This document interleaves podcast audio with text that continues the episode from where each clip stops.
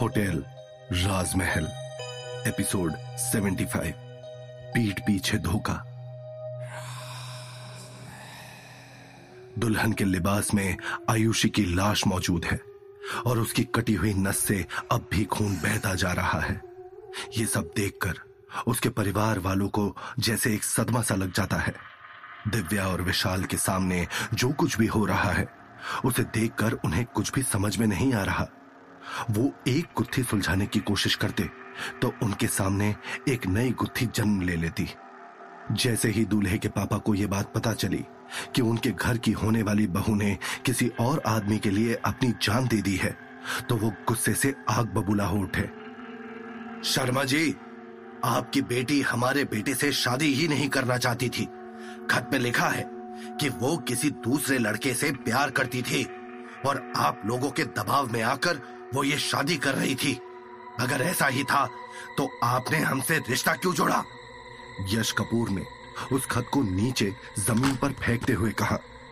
तभी वहाँ पर अचानक से रोहन भागते हुए आया और वो आते ही सीधा आयुषी के पास अपने घुटनों पर बैठ गया। आयुषी, ये तुमने क्या कर लिया? अब तुम्हारे बिना मैं क्या करूँगा? अपने बेटे की हालत देखकर यश कपूर और भी ज़्यादा नाराज़ हो गए। और उन्होंने गुस्से से तिलमिलाते हुए धर्मेंद्र शर्मा और उनकी बीवी से कहा, यश कपूर का बिज़नेस इंडस्ट्री में बहुत बड़ा नाम है। आप लोगों को क्या लगता है कि अब हमारी बदनामी नहीं होगी? यहाँ पर भी सारे मीडिया वाले और हमारे रिश्तेदार आए हैं। जब सबको यह पता लगेगा कि यश कपूर की होने वाली बहू ने एक गैर मर्द के लिए अपनी नस काटकर जान दे दी तो हम कहा किसी को मुँह दिखाने लायक रह जाएँगे?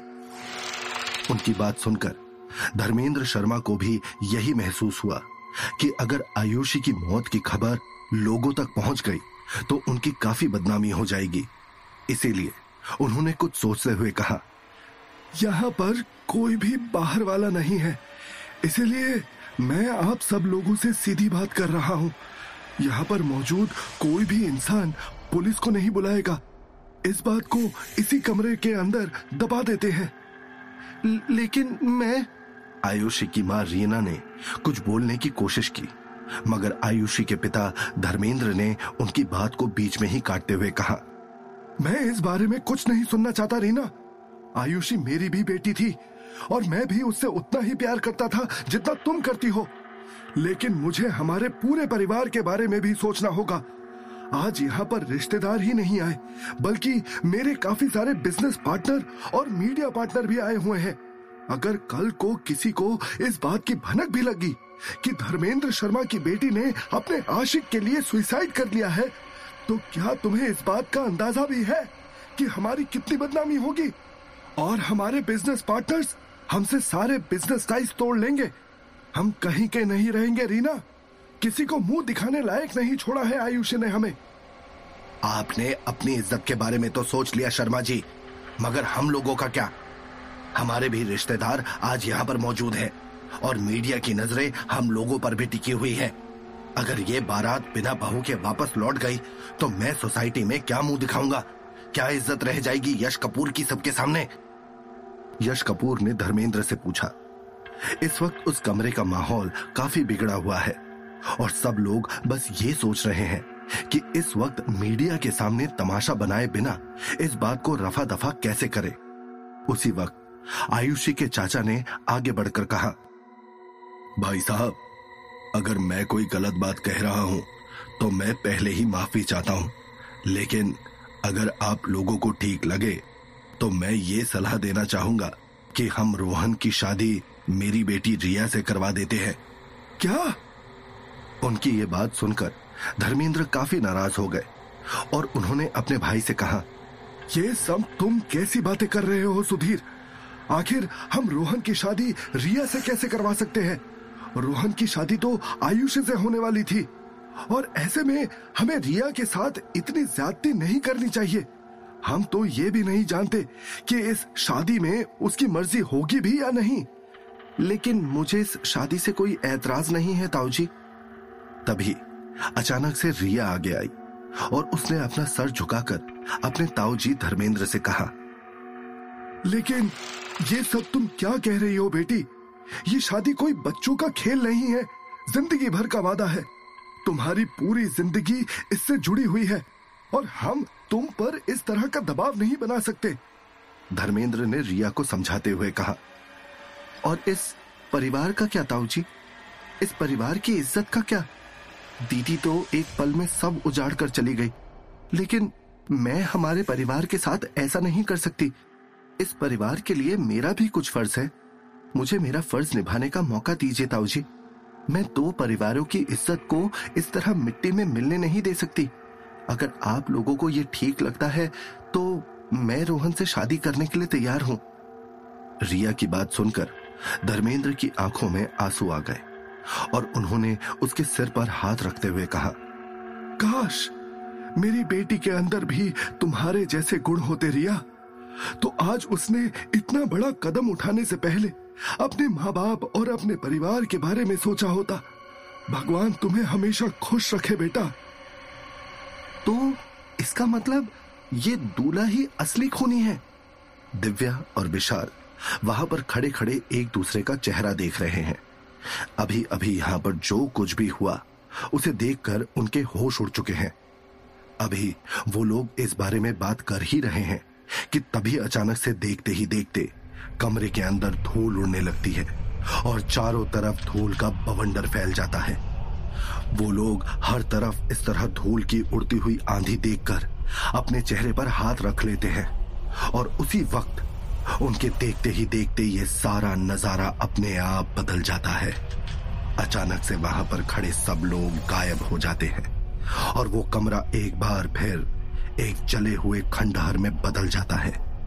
वहाँ जगह जगह मकड़ी के जाले लगे हुए हैं और दूर दूर तक भी उस कमरे को देखकर ये नहीं लग रहा कि वहाँ पर कभी इतना कुछ हुआ भी था। अब हमें बस कैसे ना कैसे करके उस दूल्हे को यहाँ तक लेकर आना होगा, ताकि हम आयुषी की आत्मा को मुक्ति दिला सके, विशाल ने कहा। तो फिर हमें जल्दी से जल्दी इस बात का पता लगाना होगा कि आखिर ये लोग कहाँ रहते हैं, ताकि हम आज रात ही इस लड़के को यहाँ होटल राजमहल में ले आए, दिव्या ने विशाल से कहा।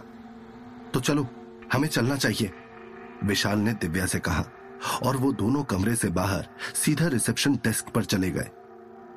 रिसेप्शन डेस्क पर पहुँचते ही दिव्या और विशाल सीधा एंट्री रजिस्टर निकालते हैं और उसमें उस दूल्हे का नाम और पता ढूँढने लगते हैं। मगर उस दिन होटल राजमहल के सारे कमरे धर्मेंद्र के नाम पर बुक है। अब हम क्या करें विशाल? इस तरह से तो हमें पूरी रात भी कुछ नहीं मिलेगा, दिव्या ने परेशान होते हुए पूछा। वो नीचे के ड्रॉर वाले रजिस्टर को भी अच्छे से देख लो। दिव्या और विशाल ने ढूँढने की बहुत कोशिश की। लेकिन उन्हें कहीं पर भी कुछ नहीं मिला। आखिर हम उस दूल्हे का पता लगाए कैसे? विशाल ने ज़ोर से वो रजिस्टर टेबल पर पटकते हुए कहा। तभी उसके कानों में मुरली की हंसती हुई आवाज़ आई। अब क्या हो गया हीरो तुझे? क्या आज तेरी कोई भी चालाकी काम नहीं कर रही है? अरे मुरली, अब तो इसे परेशान करना बंद कर दे। वैसे ही उसके सिर पर बहुत बड़ा बोझ है। मुझे तो लग रहा है कि अब हमारे हीरो और हीरोइन का आखिरी टाइम आ गया। बंसी ने ज़ोर से हँसते हुए कहा। उन दोनों की बातें सुनकर विशाल ने झुंझला कर कहा, क्या तुम दोनों को ऐसी मजाकिया बातों के अलावा और कुछ नहीं सोचता? क्या तुम दोनों भूत हो या कॉमेडियन यहाँ हम दोनों की जान निकली जा रही है और तुम्हारी मस्करी खत्म नहीं हो रही है। अच्छा अच्छा ठीक है। ताने क्यों दे रहा है? जा, जाकर उस लड़की के कमरे में देख। देख वहाँ पर क्या है। मुरली ने विशाल से कहा, क्या? उसी लड़की के कमरे में? लेकिन वहाँ पर तो उसका भूत होगा। नहीं नहीं, मैं वहाँ पर नहीं जाने वाली।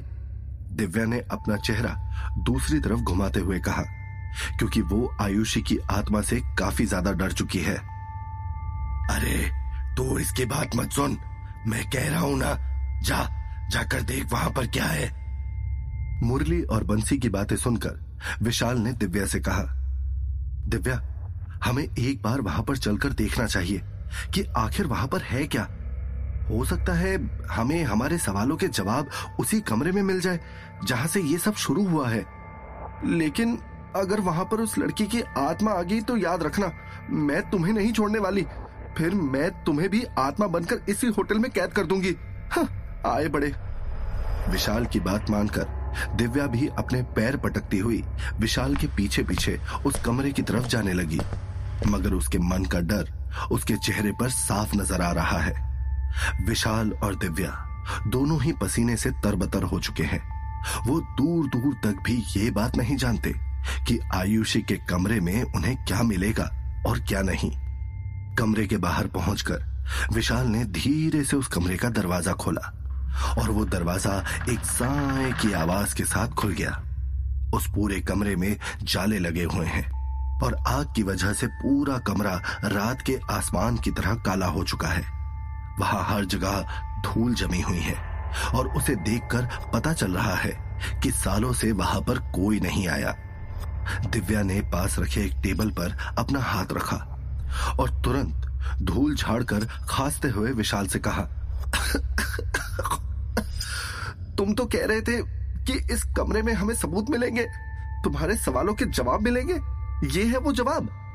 दिव्या ने अपने हाथों की धूल विशाल को दिखाते हुए कहा, मैंने पहले ही कहा था ना, यहाँ पर कुछ नहीं मिलेगा। अब चलो यहाँ से। हाँ हाँ तुम ठीक ही कह रही हो। पता नहीं मैं कैसे मुरली और बंसी की बातों में आ गया। वो दोनों तो हमेशा मज़ाक ही करते हैं। चलो, नीचे चलते हैं। इतना कहकर दिव्या और विशाल वहाँ से जाने लगे। मगर जैसे ही वो दरवाजे तक पहुँच पाए, वैसे ही एक ज़ोर की आवाज़ के साथ उस कमरे का दरवाज़ा अपने आप बंद हो गया। ये देखकर दिव्या डर के मारे ज़ोर से चिल्लाई और उसने विशाल को पकड़ लिया। ये सब क्या हो रहा है? विशाल को भी कुछ समझ में नहीं आ रहा है। तभी उन दोनों ने देखा कि अचानक से उस कमरे का रंग रूप बदलने लगा है। उस कमरे के जाले और धूल पलक झपकते ही गायब हो गए और एक बार फिर से उनके सामने शादी का बोध दिन आ गया।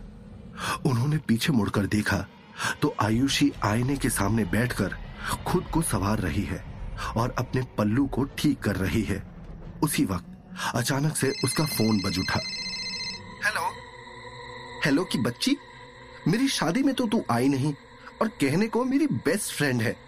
तुझसे ज़्यादा गद्दार दोस्त मैंने अपनी पूरी ज़िंदगी में नहीं देखा। आयुषी ने फ़ोन पर नाराज़ होते हुए कहा, अरे यार, मैं क्या बताऊँ? तू तो जानती ही है कि मैं अभी कुछ ही टाइम पहले दुबई गई थी, और मेरे जाते ही तेरा रिश्ता पक्का हो गया। अगर मुझे पता होता तो मैं दुबई आती ही नहीं, और ऐसे में इतनी जल्दी मेरा वहाँ आना पॉसिबल नहीं हो पाया। प्लीज़ मुझे माफ़ कर देना। फ़ोन पर आयुषी की बेस्ट फ्रेंड काजल ने कहा। उसी वक्त बाहर से रिया के दरवाज़ा खटखटाने की आवाज़ आई। दीदी आप तैयार हो गई हैं? लगता है मेरी बहन मुझे लेने के लिए आई है। चल मैं तुझसे थोड़ी देर बाद बात करती हूँ। बाय। इतना कहकर आयुषी ने फ़ोन रख दिया और मुस्कुराते हुए आवाज़ लगाई। हाँ छोटी आजा वो अपनी शादी के दिन काफ़ी ज़्यादा खुश और एक्साइटेड लग रही है। अरे दीदी, आप तो बहुत ही ज़्यादा सुंदर लग रही हो। आपको किसी की नज़र ना लग जाए। रिया ने अपने काजल का टीका आयुषी के कान के पीछे लगाते हुए कहा। थैंक यू छोटी।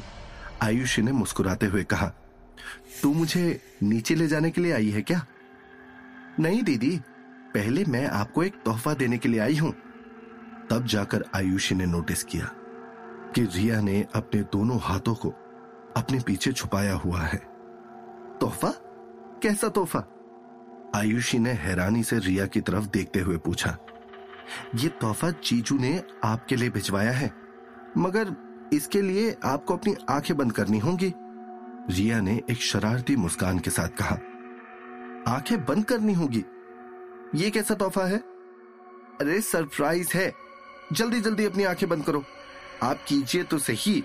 मैं आपको यकीन दिलाती हूँ कि आपको ये तोहफा ज़रूर पसंद आएगा। अच्छा बाबा, ठीक है। आखिर में रिया की बात मानकर आयुषी ने अपनी आँखें बंद कर ली। बस अब खुश? अब तो बता वो तोहफा आखिर है क्या? मगर इस बार रिया ने अपनी बहन के सवाल का कोई जवाब नहीं दिया। उसने अपने पीछे से अपना हाथ आगे बढ़ाया। जिस हाथ में एक तेज, धारदार चाकू है, उसने आयुषी का हाथ पकड़ा और एक झटके से उसके हाथ की नस काट। दी दर्द के मारे आयुषी तुरंत चीख उठी और उसने अपनी आँखें खोलकर देखा तो उसके हाथ से खून बह रहा है। रिया, ये तूने क्या किया? मैंने तो सिर्फ़ वही किया है जो मुझे बहुत पहले ही कर देना चाहिए था। तू अपनी बहन की जान लेना चाहती है? मैंने तेरा क्या बिगाड़ा है, रिया? अरे, तू तो मेरी छोटी बहन है। तू मेरे साथ ऐसे कैसे कर सकती है? आह! दर्द और अपनी बहन के धोखे की वजह से आयुषी की आँखों से आँसू बहने लगते हैं। छोटी बहन छोटी बहन! अरे, आपकी वजह से मेरी पूरी ज़िंदगी नर्क हो गई। मेरा एक एक दिन कितने दर्द में बीता है? क्या आपको उसका अंदाज़ा भी है? आपकी वजह से मेरी पूरी ज़िंदगी बिखर गई। मेरा पूरा वजूद ही खत्म हो गया और आप कह रही हैं कि आपने मेरा क्या बिगाड़ा है? मगर आज मेरा बदला पूरा होगा। आज मैं अपना सारा हिसाब किताब पूरा कर लूँगी। इतना सुनते ही आयुषी ने उस कमरे से बाहर निकलने की कोशिश की। मगर वहीं रिया ने उसका हाथ पकड़कर उसे ज़ोर से धक्का दे दिया, जिससे आयुषी नीचे ज़मीन पर जा गिरी। आयुषी ने खुद को बचाने के लिए ज़ोर ज़ोर से चिल्लाना शुरू किया। लेकिन रिया ने अगले ही पल आयुषी के मुँह पर हाथ रख दिया, जिससे उसकी आवाज़ उस कमरे से बाहर ना जा सके। और देखते ही देखते रिया ने आयुषी के जख्म पर उसी तेज धार चाकू से एक और बार किया, जिससे एक गहरा जख्म उसके हाथ पर हो गया। आयुषी ये दर्द बर्दाश्त न कर सकी और उसकी आँखों से लगातार आँसू बहते जा रहे हैं। देखते ही देखते हाथ से ज़्यादा खून बह जाने की वजह से आयुषी की आँखें बंद होने लगी और चंद लम्हों में उसकी सासों ने उसका साथ छोड़ दिया। रिया की आँखों में नफरत और चेहरे पर एक बड़ी सी मुस्कान नज़र आने लगी। वहीं ये सब देखकर विशाल और दिव्या के होश फाख्ता हो गए कि कोई अपनी बड़ी बहन के साथ इतना बेरहम कैसे हो सकता है? तो क्या होगा इस कहानी में आगे? आखिर ऐसी क्या वजह थी? जो एक छोटी बहन ने अपनी ही बड़ी बहन का इतनी बेरहमी से कत्ल कर दिया। विशाल और दिव्या कैसे आयुषी की आत्मा को मुक्ति दिलवाएँगे? क्या रिया और रोहन मिले हुए हैं? इन सारे सवालों का जवाब जानने के लिए सुनिए होटल राजमहल, सिर्फ़ पॉकेट एफ़ पर।